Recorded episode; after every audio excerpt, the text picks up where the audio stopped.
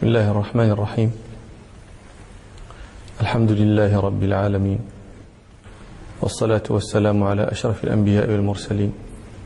سيدنا محمد وعلى آله وأصحابه أجمعين. نعم. بسم الله الرحمن الرحيم. قال الإمام مالك رحمه الله تعالى باب صلاة المسافر ما لم يجمع مكثا قال الإمام مالك رحمه الله باب صلاة المسافر ما لم يجمع مكثا. ما لم يجمع الإجماع هنا مصدر أجمع الشيء يجمعه إذا عزم عليه وصمم عليه. وهو يتعدى بنفسه بالحرف. تقول أجمعت الأمر وأجمعت على الأمر أي عزمت عليه وصممت عليه. واللغة الأولى أعني تعديته بنفسه هي اللغة العالية وهي اللغة الفصحى وبها وهي اللغة الأفصح وبها نزل القرآن. قال ربنا سبحانه واتلو عليهم آه، نبأ نوح إذ قال لقومه يا قوم إن كان كبر عليكم مقامي وتذكيري بآيات الله فعلى الله توكلت فأجمعوا أمركم. ولم يقل على أمركم فأجمعوا أمركم وشركاءكم إلى آخره. آه، واتلو عليهم نبأ نوح إذ قال لقومه يا قوم إن كان كبر عليكم مقامي إن كان كبر عليكم عاظم عليكم شق عليكم مقامي بين أظهركم وتذكيري بآية الله. أين الجواب؟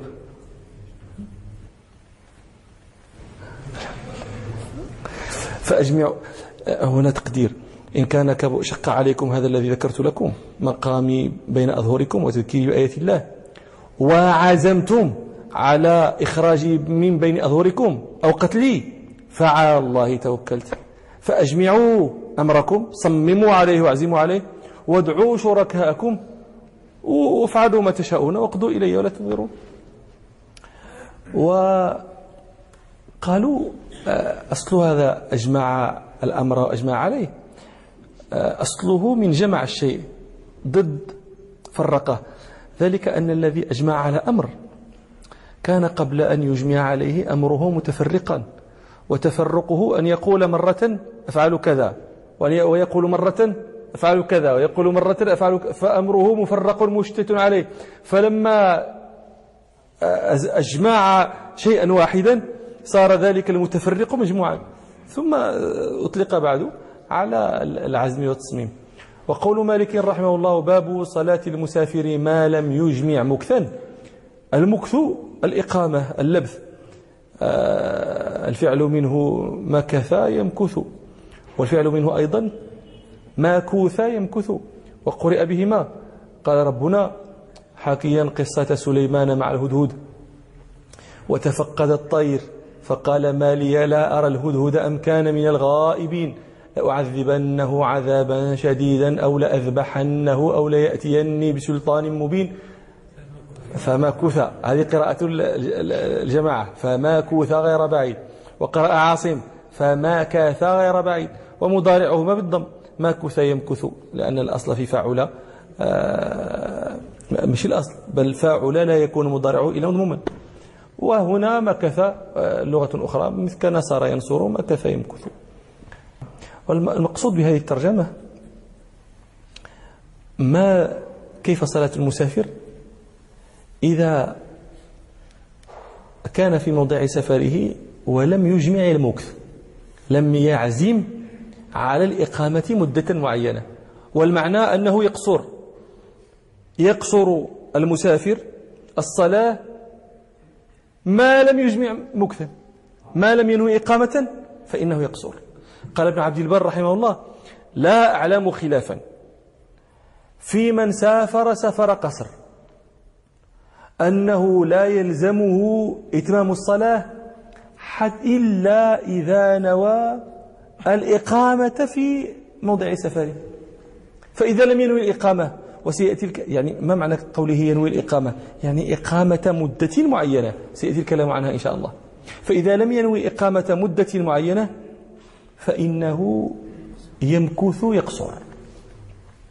وقال الترمذي رحمه الله أجمع أهل العلم على أن للمسافر أن يقصر الصلاة ما لم يجمع مكثا وإن أتت عليه سنون. كيف يتصور أن يمكث سنين من غير أن يجمع مكثا من غير أن ينوي الإقامة؟ يعني اليوم نمشي غدا نمشي اليوم نمشي غدا نمشي اليوم نمشي غدا نمشي بقى شهر بقى شهرين ماذا يفعل؟ يقصر. لماذا؟ لأنه لم ينوي إقامة. وهذا الباب لهذا الشيء. وسنذكر لكم إن شاء الله فيما نستقبل الفرق بين هذا الباب والباب الذي يليه إن شاء الله. نحن سيأتي أن آه، أن مدة من الزمن تفرق بين حكم المسافر وحكم المقيم. لكن المقصود هنا أنه أن المسافر يقصر وإن أقام مدة الإقامة. إذا لم يكن ناويا إقامتها. مفهوم الكلام؟ إذا لم يكن مجمعا للمكث فإنه يقصر. وإن مكث مدة الإقامة. مفهوم الكلام؟ نعم.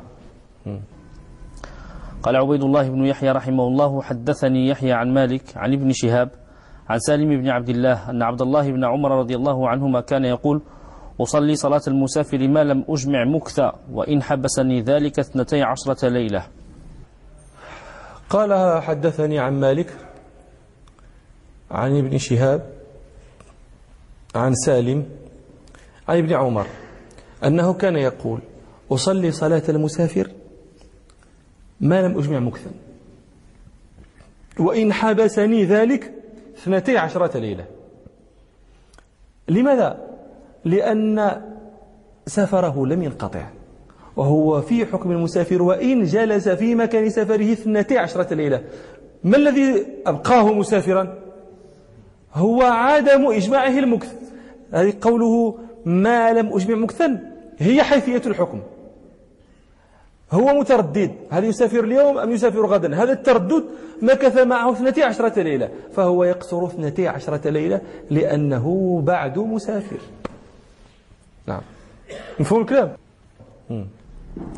قال عبيد الله بن يحيى رحمه الله وحدثني عن مالك عن نافع أن ابن عمر رضي الله عنهما أقام بمكة عشر ليال يقصر صلاة إلا أن يصليها مع الإمام فيصليها بصلاته. وهذا أيضا من, من بابة ما تقدم. مكث في مكة يقصر عشرة أيام. إذا صلى منفردا صلى صلاة مسافر. فإذا صلى مع الإمام صلى متما صلاة الإمام لأن إمام مكة كان مقيما. لماذا مكث يقصر عشرة, عشرة أيام؟ لأنه لم يجمع مكثا. هذا هو. نعم.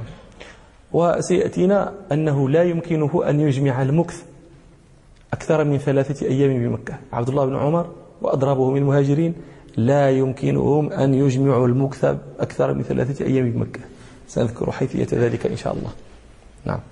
قال الإمام مالك رحمه الله تعالى باب صلاة الإمام إذا أجمع مكثا يعني لا يتصور إذا جلس أحد من المهاجرين في مكة أكثر من ثلاثة أيام فلا يمكن أن يجلسها إلا إذا لم يكن ناويا المكث ناوي الإقامة هذا فقط إذا وجدتم هذه عشرة أيام و12 يوم وكذا اعلموا أنه لم يكن ناويا هذه المدة.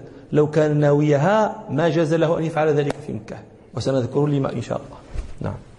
قال الإمام مالك رحمه الله تعالى باب صلاة الإمام إذا أجمع مكثا هذا مقابل الترجمة السابقة. الآن باب صلاة الإمام إذا أجمع المكث إذا أجمع المكث كم؟ أي مدة؟ هذه هي المسألة التي اختلف الناس فيها ذكرنا لكم أن المسألة التي قبل نقل الإجماع فيها ابن عبد البر والترمذي ولكن المسألة التي نستقبل فيها خلاف كثير الفرق بين الترجمتين ترجمتي البابين أن الترجمة الأولى أن الذي لم يجمع مكثا فإن له أن يقصر أقام ما أقام في ذلك الموضع. أما هذه الترجمة فإنها معقودة لبيان المدة التي إذا أقامها المسافر خرجت به من حد السفر ودخلت به في حد الإقامة. وهذه مسألة اختلف فيها العلماء اختلافا كثيرا. بلغت أقوالهم فيها 22 قولا. لكن سيأتي ما للأئمة المتبوعين في ذلك إن شاء الله. نعم. قال عبيد الله بن يحيى رحمه الله حدثني يحيى عن مالك عن عطاء الخرساني أنه سمع سعيد بن المسيب قال من أجمع إقامة أربع ليال وهو مسافر أتم الصلاة.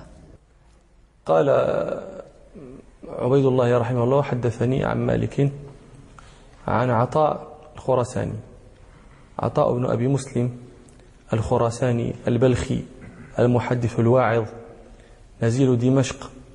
ونزيل القدس. نسأل الله تعالى أن يفك الكرب عن أهلهما. آه، ومولى المهلب بن أبي صفرة. مات بأريحة سنة خمسين وثلاثين ومئة ونقل منها إلى القدس فدفن فيها. وكان رجلا من خيار عباد الله الصالحين. لكن تكلم فيه بعض أئمة الحديث. قال ابن حبان كان رديء الحفظ. فتورك الاحتجاج بأحاديثه لذلك.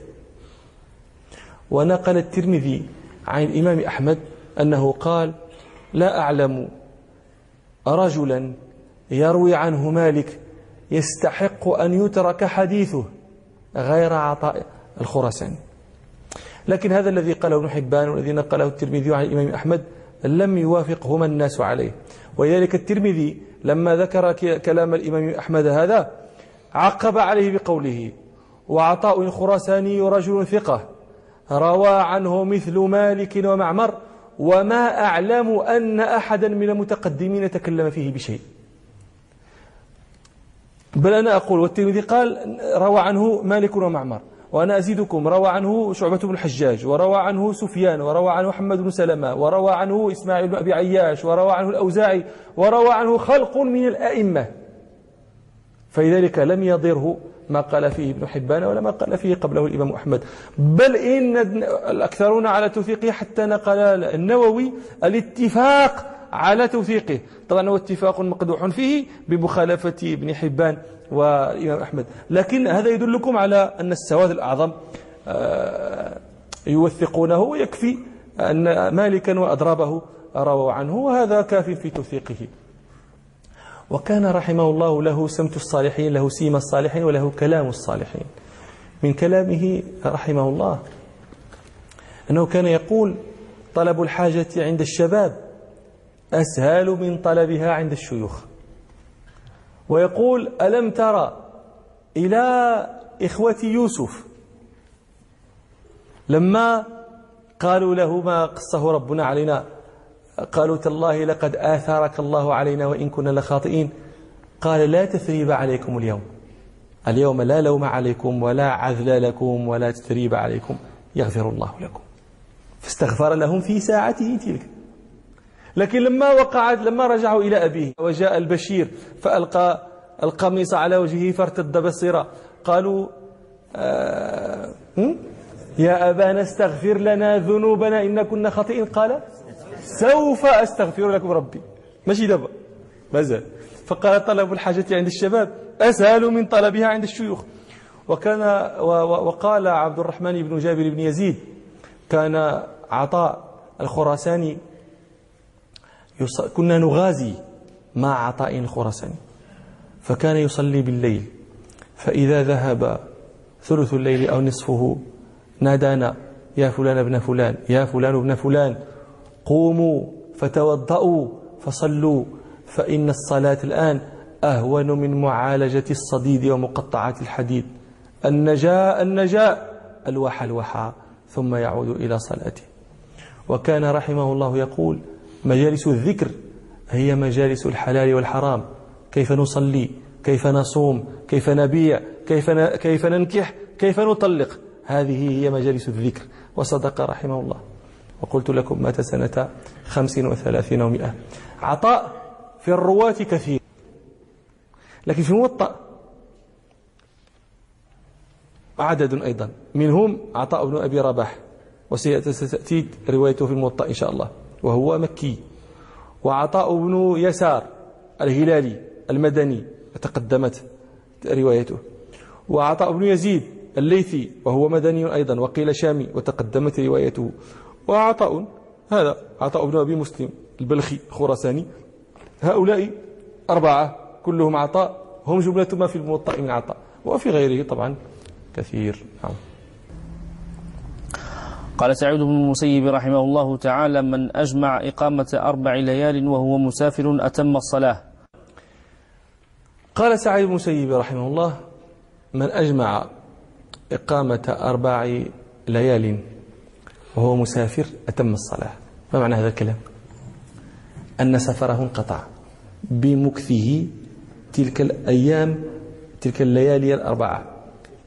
ناويا إقامتها أما إذا مكث أربعة أيام من غير أن يجمع إقامتها ما هل يتم أم يقصر؟ إن مكث أربعا بل إن مكث أربعين فإنه يقصر لأنه لم يجمع. قال سعيد إذا أجمع مكث أربع ليال وهو مسافر أتم الصلاة. وهذا الحد هو الفارق بين المسافر والمقيم. هذا مذهبنا ومذهب الشافعية والحنابلة في رواية أن الذي يخرج بالمسافر من حكم السفر إلى حكم الإقامة هو إقامة أربع ليال. يعني أكثر ما ما يمكثه المسافر يقصر ثلاثة أيام بلياليهن تامة غير ملفقة من غير أن يعد يوم دخوله ويوم خروجه. فهمت هذه؟ من غير أن يحسب اليوم الذي يأتي فيه واليوم الذي يغادر فيه. يعني أي ثلاثة أيام بلياليها تامة يمكثها في موضعه الذي قصده فإن كانت فإن كان أكثر مدة سفره هذه فإنه يقصر. إذا زاد عليها فإنه يتم. ذلك قال هو من جلس من مكث أربع ليال وهو مسافر فإنه يقصر. وقلت هذا مذهبنا ومذهب الشافعية والرواية عند الحنابلة. الحنفية رحمهم الله يقولون إن حد الحد بين الإقاء بين السفر والإقامة مكث خمس عشرة ليلة. هذا الفارق بين المقيم والمسافر. والحنابلة في رواية المشهورة عنهم يقولون من مكث أربعة أيام كاملة فإنه يقصر. إذا زاد على الأربعة فإنه يتم. ما الفرق بين الحنابلة والمالكية الشافعية؟ الأربع الأربعة الأيام عند المالكية والشافعية. ماذا يفعل؟ يتم. وعند الحنابلة؟ يقصر. إذا زاد على الأربع يتم. ومن من الحنابلة من يقول إذا صلى إحدى وعشرين صلاة قصر. وإن زاد عليها أتم. ما الدليل عندنا؟ نحن استدللنا المالكية ومن وافقهم. يستدلون بأن المهاجرين كانوا ممنوعين من الإقامة بمكة بعد أن هاجروا منها. قد منع ربنا المهاجرين أن يستوطنوا مكة بعد أن هاجروها بعد أن هاجروا منها. روى الشيخان عن سعد بن أبي وقاص رضي الله عنه قال عادني النبي صلى الله عليه وسلم بمكة من وجع اشتد بي. وفي رواية في الصحيح أتاني النبي صلى الله عليه وسلم عام حجة الوداع وأنا في مكة وهو يكره أن يموت في الأرض التي هاجر منها. فقلت فقلت يا رسول الله قد بلغ بي من الوجع يعني ما ترى. وأنا ذو مال. ولا يرثني إلا ابنه. أفأتصدق بثلثي مالي؟ فقال صلى الله عليه وسلم لا. فقال سعد فالشطر؟ فقال صلى الله عليه وسلم لا. شطر يعني النصف. فقال رسول الله صلى الله عليه وسلم لا. ثم قال رسول الله صلى الله عليه وسلم الثلث. والثلث كثير أو كبير؟ إنك أن تذر ورثتك أغنياء خير من أن تذرهم عالة يتكففون الناس. وإنك لن تنفق نفقة مما تبتغي بها وجه الله. إلا أجرت بها حتى ما تجعل في في امرأتك. فقال سعد يا رسول الله أخلف بعد أصحابي؟ فقال رسول الله صلى الله عليه وسلم إنك لن تخلف فتعمل عملا صالحا إلا رفعت به درجة ورفعة. ولعلك أن تخلف حتى ينتفع بك أقوام ويضر بك آخرون. ثم قال صلى الله عليه وسلم اللهم أمض لأصحاب هجرتهم ولا تردهم على أعقابهم لكن البائس سعد بن خولة قال الراوي يرثي له رسول الله صلى الله عليه وسلم أن مات بمكة وهو من المهاجرين هاجر منها. وكانت منيته فيها فيرثي له النبي صلى الله عليه وسلم لذلك. لكن البائس سعد بن خولة أن مات بمكة. لماذا؟ لأن في موته بمكة نقصا لهجرته وروى الإمام أحمد أن رسول الله صلى الله عليه وسلم كان إذا دخل مكة قال اللهم لا لا تجعل منايانا فيها حتى تخرجنا منها. حذرا صلى الله عليه وسلم أن يموت في الأرض التي هاجر منها. فلهذا قلت لكم قد كان المهاجرون ممنوعين أن يقيموا في الأرض التي هاجروا منها. لكن أبيح لهم أن يمكثوا فيها ثلاثة أيام. وذلك ما رواه الشيخان عن العلاء بن الحضرمي رضي الله عنه أن رسول الله صلى الله عليه وسلم قال يقيم المهاجر في مكة بعد قضاء نسكه ثلاثا. يعني لا يزيد عن ثلاث أكثر ما يمكثه المهاجر في مكة بعد أن يقضي نسكه ثلاثة أيام. ما معنى هذا؟ قالوا لما كان المهاجرون ممنوعين من استيطان مكة والإقامة بها ومع ذلك أذن لهم في الإقامة بها ثلاثة أيام. دل هذا على أن تلك المدة الثلاثة الأيام لا تخرج بهم عن حد المسافر ولا تدخل بهم في حد الإقامة لأنهم ممنوعين من الإقامة. لأنهم ممنوعون من الإقامة فلما كانوا ممنوعين منها وأبيح لهم. البقاء في مكة ثلاثة أيام دل هذا على أن الثلاثة الأيام لا تخرج به عن عن عن المسافر. ودل هذا أيضا على أن ما زاد على الثلاثة أيام يخرج عن حد المسافر ولذلك لم يؤذن لأصحاب النبي صلى الله عليه وسلم من المهاجرين. في الإقامة بمكة أكثر من ثلاث. واستدل الحنفية على ما ذهبوا إليه أن الخمسة عشرة هي الحد بين السفر والإقامة بما رواه النسائي وابن ماجه عن ابن عباس رضي الله عنهما أن أنه قال مكثنا مع رسول الله صلى الله عليه وسلم عام الفتح خمس عشرة نقصر الصلاة. هذا يشكل عليه ما رواه البخاري عن ابن عباس رضي الله عنهما أنه مكث مع النبي صلى الله عليه وسلم عام الفتح تسعة عشرة ليلة يقصرون الصلاة. هذا في الصحيح. ويشكل عليه ما رواه الإمام أحمد وغيره عن ابن عباس نفسه أيضا أن أنه مكث مع النبي صلى الله عليه وسلم عام مكة سبع عشرة ما يصلون إلا ركعتين.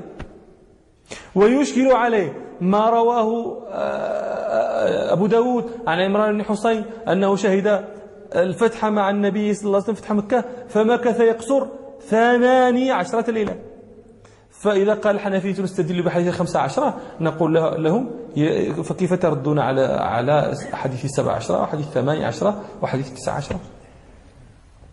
هذه الأحاديث سوى الذي في الصحيح يعني الذي يذكر فيه تسع عشرة ليلة. كلها موضع نقد وتمحيص عند المحدثين. منهم من يصحح ومنهم من يحسن ومنهم من يضعف. لكن على اعتبار صحتها كلها فقد جمع الحافظ البيهقي بين هذه الأعداد كلها. فقال من ذكر التسعة عشرة فقد عد معها فقد عد فيها يوم الدخول ويوم الخروج. ومن عد السبع عشرة فقد حذفهما. ومن قال ثمانية عشرة فقد عد أحدهما.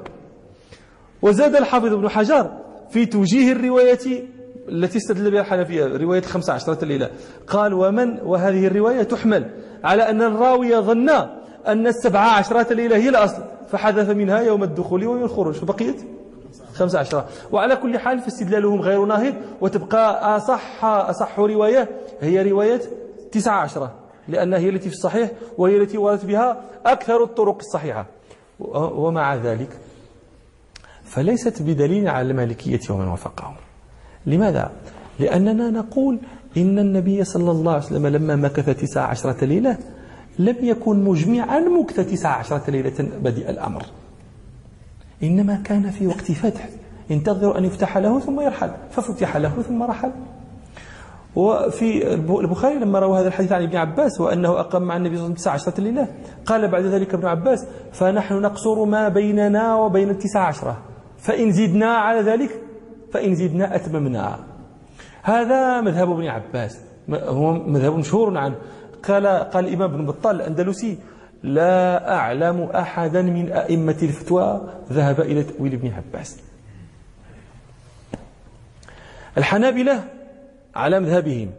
يعني الذي يجلس أربعة أيام يقصر فمن زاد أتم. أو يقولون 21 صلاة من مكث آه، ما يصل تصلى فيه 21 صلاة. أتم فإن زاد قصر فإن زاد أتم.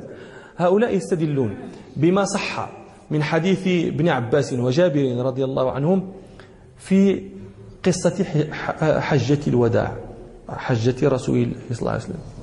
فإنهم أجمعوا على أن رسول الله صلى الله عليه وسلم قدم مكة صبح رابعة من ذي الحجة. فمكث في مكة اليوم الرابع واليوم الخامس واليوم السادس واليوم السابع. ثم في اليوم الثامن صلى الصبح في البطحاء ثم ذهب إلى إلى منى قالوا فتلك 21 صلاة مقصورة. طبعا المقصور فيها ما يصح أن يقصر وإلا فالصبح والمغرب هذا لا قصر فيه. لكن هذا أيضا لا دليل فيه على المالكية لماذا؟ لأننا نقول إن الذي آه، إن إن الذي يقطع السفر هو أربعة أربعة أيام بلياليها تامة غير ملفقة من غير عد يوم الدخول ويوم الخروج. وهذا لم يكن في الحديث. ولذلك قال الحافظ البيهقي رحمه الله قد أجمعت الروايات على أن رسول الله صلى الله عليه وسلم قدم صبح رابعة مكة فمكث اليوم الخامس والسادس والسابع. هذه ثلاث أيام تامة لكن لم يعد اليوم الرابع لأنه يوم لأنه يوم قدومه ولم يعد اليوم الثامن لأنه يوم مسيره إلى منن. فصلى الصبح صلى الله عليه وسلم في مكة في بطحاء ثم صل ذهب إلى منن فصلى بها الظهر والعصر والمغرب والعشاء والصبح ثم دفع منها إلى عرفة فمكث بعرفة حتى غربت الشمس ثم نفر منها إلى مزدلفة فبات فيها حتى أصبح ثم ذهب إلى منى إلى منى فقضى فيها نسكه ثم ذهب إلى مكة فطاف بها وفعل ثم رجع إلى منى فأقام بها ثلاثة أيام. إلى أن قال الحافظ البيهقي رحمه الله فلم يمكث رسول الله صلى الله عليه وسلم في يوم في موضع واحد أربعة أيام تامة يقصر. ولذلك نقول إن الأظهر هو آه، ما ذهب إليه المالكية ومن وافقهم. ويستدلون أيضا بأدلة أخرى. ويستدلون المالكية ومن وافقهم يستدلون بما رواه إمام أحمد. عن عائشة رضي الله عنها قالت كان آخر ما عهد رسول الله صلى الله عليه وسلم لا يبقى بجزيرة العرب دينان. وبما رواه الشيخان عن ابن عمر رضي الله عنهما أن رسول الله صلى الله عليه وسلم قال أخرجوا المشركين من جزيرة العرب. وبما رواه البخاري عن عمر رضي الله عنه أنه قال سمعت رسول الله صلى الله عليه وسلم يقول لأخرجن اليهود والنصارى من جزيرة العرب حتى لا أدع إلا مسلما. فلما كان زمن عمر وأخرج من الجزيرة ما لم من لم يكن مسلما كانوا بعد ذلك يأتون المدينة لحاجاتهم تجارة وقضاء حاجات. فكان عمر رضي الله عنه يأذن لهم في أن يقيموا ثلاثة أيام. هذا بعد إخراجهم منها. وهذا الأثر أن عمر كان يأذن لهم في المكث ثلاثة أيام. رواه مالك عن نافع عن أسلم مولى عمر عن عمر بن الخطاب. وهذا إسناد صحيح كالشمس. قال الحافظ قال الحافظ ابن حجر رواه مالك الموطأ. ومثله قال شيخه الحافظ العراقي رواه مالك في الموطأ وأنا لم أجد هذا الأثر في الموطأ. وهذا إسناد في الموطأ لكن أنا ما وجدت هذا. هم يقولون الحافظان يقولان هو في الموطأ وما ما وجدته في الموطأ برواية يحيى ما وجدته. ولعله في الموطأ برواية غيره والله أعلم. المهم ولكنه أثر مشهور ثابت صحيح عن عمر رواه البيهقي وغيره. وروى البيهقي أن عمر رضي الله عنه كان يأذن لليهود والنصارى المجوس في المدينة ثلاثة ليال يقضون فيها حوائجهم ويتسوقون فيها ولا يزيد أحد منهم على ثلاثة ليال على ثلاث ليال. على أي شيء يدل هذا؟ يدل على أن الليالي الثلاث عند عمر. لا تخرج لا تجعل أولئك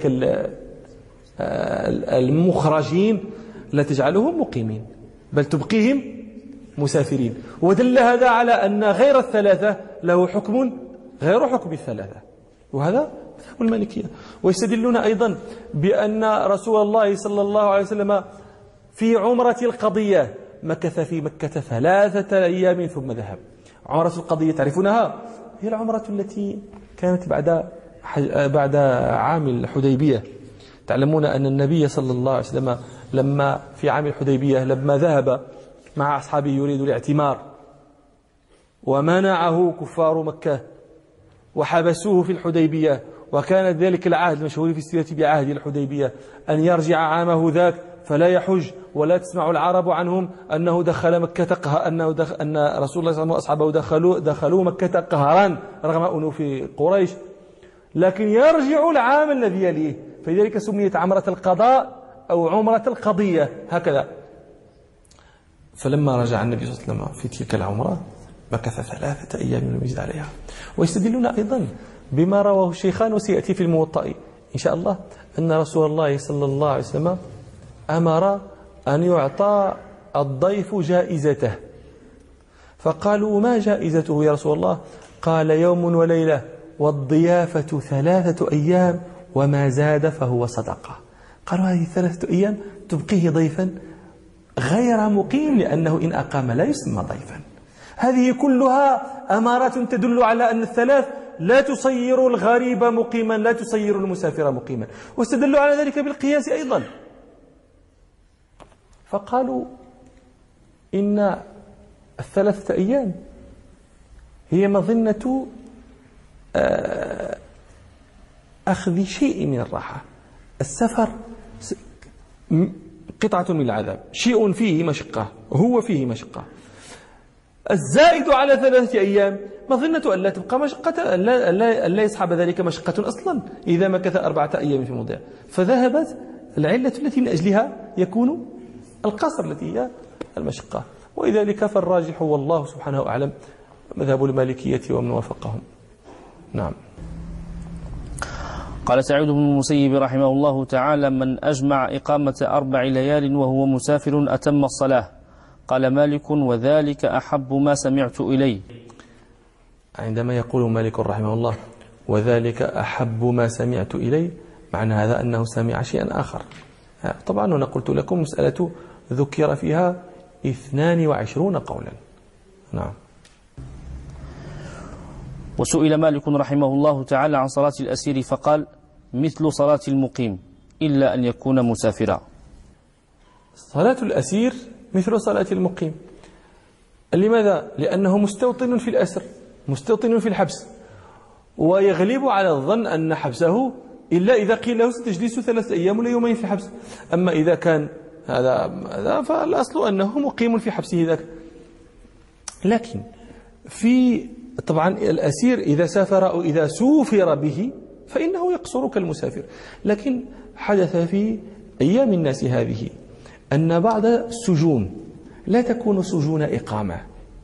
إنما تكون سجون سجونا يمكث فيها السجين ليعرض على القاضي. فإذا حكمت قضيته ذهب به إلى السجن الذي يقيم فيه. فهذا إذا كان يعلم مدة مكثه فهو على هذا الذي هذا الشيء الذي ذكرناه. إذا كان يعلم مدة مكثه فإن آك فإن امتدت إلى ثلاثة أيام فإنه يقصر. وإذا جاوزت الثلاثة أيام فإنه يتم. وإن كان لا يعلم وكل يوم عنده هو يوم محتمل لأن يرجع فيه إلى حبسه آه، ذاك فإنه يقصر حتى آه، لأنه لا إجماع آه، للمكث. الحاصل لنلخص لكم القول. المسافر إما أن يجمع إقامة وإما أن لا يجمع. فإن أجمع الإقامة فإما أن تكون إقامته ثلاثة أيام أو دونها أو أكثر من ثلاثة أيام. فإن كانت أقل من ثلاثة أيام أو ثلاثة أيام فإنه يقصر. وإن كان أكثر من ثلاثة أيام فإنه يتم. وهذا إن أجمع المقام. فإن لم يجمع مقاما فإنه يقصر ما بقي. نعم والله أعلم. قال عبيد الله بن يحيى رحمه الله حدثني يحيى عن مالك عن ابن شهاب عن سالم بن عبد الله عن أبيه أن عمر بن الخطاب رضي الله عنه كان إذا قدم مكة صلى بهم ركعتين ثم يقول يا أهل مكة أتموا صلاتكم فإنا قوم سفر. قال عبيد الله يحدثني عن مالك عن عن ابن شهاب عن سالم عن ابن عمر أن عمر رضي الله عنه كان يأتي مكة فيصلي بالناس. فإن فإذا صلى بهم صلى بهم صلاة مسافر. فإذا سلم قال أتموا فإنا قوم سفر. عمر من أين من مكة. كيف يقول نحن قوم سفر وهو مكي؟ آه أحسنتم. مهاجر وقد قلنا إن المهاجرين منعوا من المقام بمكة. فهو بمكة مسافر لأنه لن يقيم فيها. فإذا صلى فإذا قدم مكة صلى إماما لأن أمير المؤمنين أولى من أم الناس ولا سيما إذا كان أمير المؤمنين عمر الخطاب. ثم إذا سلم أمر أهل مكة أن يتموا. وخزين؟ أن عمر بن الخطاب رضي الله عنه كان يقول يا أهل مكة أتموا صلاتكم فإنا قوم سفر. طيب هذا واضح هذا. المالكية يكرهون أن يأتم مقيم بمسافر. أثر عمر ما, الذي فيه؟ مؤتم مقيم يأتم بمسافر. المالكية يكرهون هذا. فيأتي المستعجل يقول ها المالكية دي متي خلف الحديث. ترون أنا أسميه مستعجل الذي قال فيه الشاعر وقد يكون مع المستعجل الزلل. قد يدرك المتأني بعد حاجته وقد يكون مع المستعجل الزلل. المالكية كرهوا أن يأتم مقيم بمسافر. لماذا؟ قالوا لأنه يخالف نية إمامه. وقد قال رسول الله صلى الله عليه وسلم إنما جعل الإمام ليؤتم به فلا تختلفوا عليه وأي اختلاف أشد وأعظم من الاختلاف في النيات. هكذا قالوا. وكارهوا أيضا أن يأتم المسافر بالمقيم بل هذه الصورة أشد كراهة عندهم من الأولى. لماذا؟ لأنه يخالف نية إمامه هذا المسافر الذي يصلي خلف المقيم. يخالف نية إمامه ويخالف سنة صلاته في السفر لأن سنة المسافر القصر وهو سيتم. فهو هذه الصورة أشد كراهة من الصورة الأولى. لكن محل الكراهة عندهم إذا لم يكن هذا الإمام هو الإمام الخليفة أو الإمام الراتب أو رجلا ذا فضل أو رجلا ذا سن. فإذا كان الخليفة الحاكم أو الإمام الراتب أو رجلا ذا فضل أو رجلا ذا سن فلا كراهة. كقضية عمر. وهذا المسلك الذي سلكه المالكية مسلك حسن تلتئم به النصوص كلها. الله أعلم. قال عبيد الله بن يحيى رحمه الله وحدثني عن مالك عن زيد بن أسلم عن أبيه أن عمر بن الخطاب رضي الله عنه مثل ذلك. وهذا إسناد آخر للقصة نفسها. آه، حدثني عن زيد؟ وحدثني عن مالك عن زيد بن أسلم. هنا شيخ مالك زيد بن أسلم وهناك شيخ مالك بن شهاب. وهنا زيد بن أسلم يروي عن يروي عن أبيه أسلم مولى عمر. وهناك ابن شهاب يروي عن سالم بن عبد الله. إسنادان لقصة للقصة نفسها. والله أعلم وإلى مجلس آخر إن شاء الله. سبحانك اللهم وبحمدك أشهد أن لا إله إلا أنت أستغفرك وأتوب إليك والحمد لله رب العالمين.